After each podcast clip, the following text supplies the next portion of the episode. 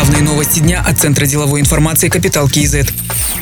Казахстанский стартап «Антидолг КИЗ» привлек 75 миллионов тенге инвестиций для развития онлайн-медиации. Средства вложила группа компаний МКАТ. Стартап помогает разрешить конфликты между должниками по микрокредитным займам и кредиторами. С момента запуска сервиса обратились более трех тысяч казахстанцев. С этого года «Антидолг» начал сотрудничать с крупнейшими игроками рынка онлайн-займов. Это позволяет решить вопросы, связанные с кредитной задолженностью, без вовлечения коллекторов и суда. Инвестиции пойдут на доработку программного обеспечения, масштабирование и продвижение сервиса, отметила директор по развитию «Антидолг» антидолг КИЗ Бота Жуманова.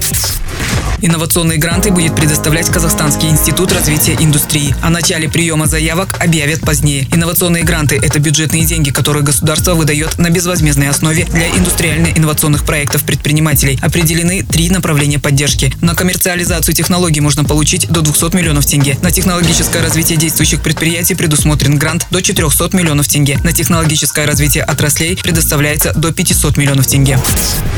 Председатель Национального банка Данияр Акишев назвал события, которые могут позитивно повлиять на развитие экономики Казахстана в этом году. По оценкам регулятора, к концу года рост составит 2,7%. Основные позитивные факторы текущего года – это продолжение инвестиционных проектов на крупных месторождениях в горнодобывающей отрасли и строительстве. Рынок недвижимости поддержит выполнение государственных программ 7-20-25 и Нурлыжер. На динамику курса тенге будет влиять состояние платежного баланса страны. Нацбанк не имеет ориентиров по обменному курсу, но ведет постоянный мониторинг. Если возникнет угроза финансовой стабильности, Нацбанк готов к интервенциям, отметил Дания Ракишев.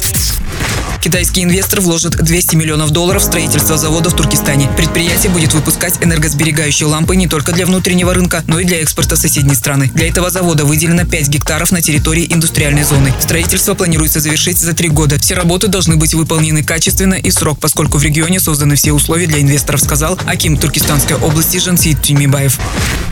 Для зарубежного отдыха казахстанцы традиционно выбирают курорты Турции. По данным корпоративного фонда «Туристик Комкор» в прошлом году за пределами Казахстана отдохнули свыше 340 тысяч граждан. 148 тысяч из них выбрали Турцию, свыше 104 тысяч – Египет. На третьем месте Объединенные Арабские Эмираты. Четвертую строчку делят Китай и Таиланд. Замыкает пятерку лидеров Вьетнам.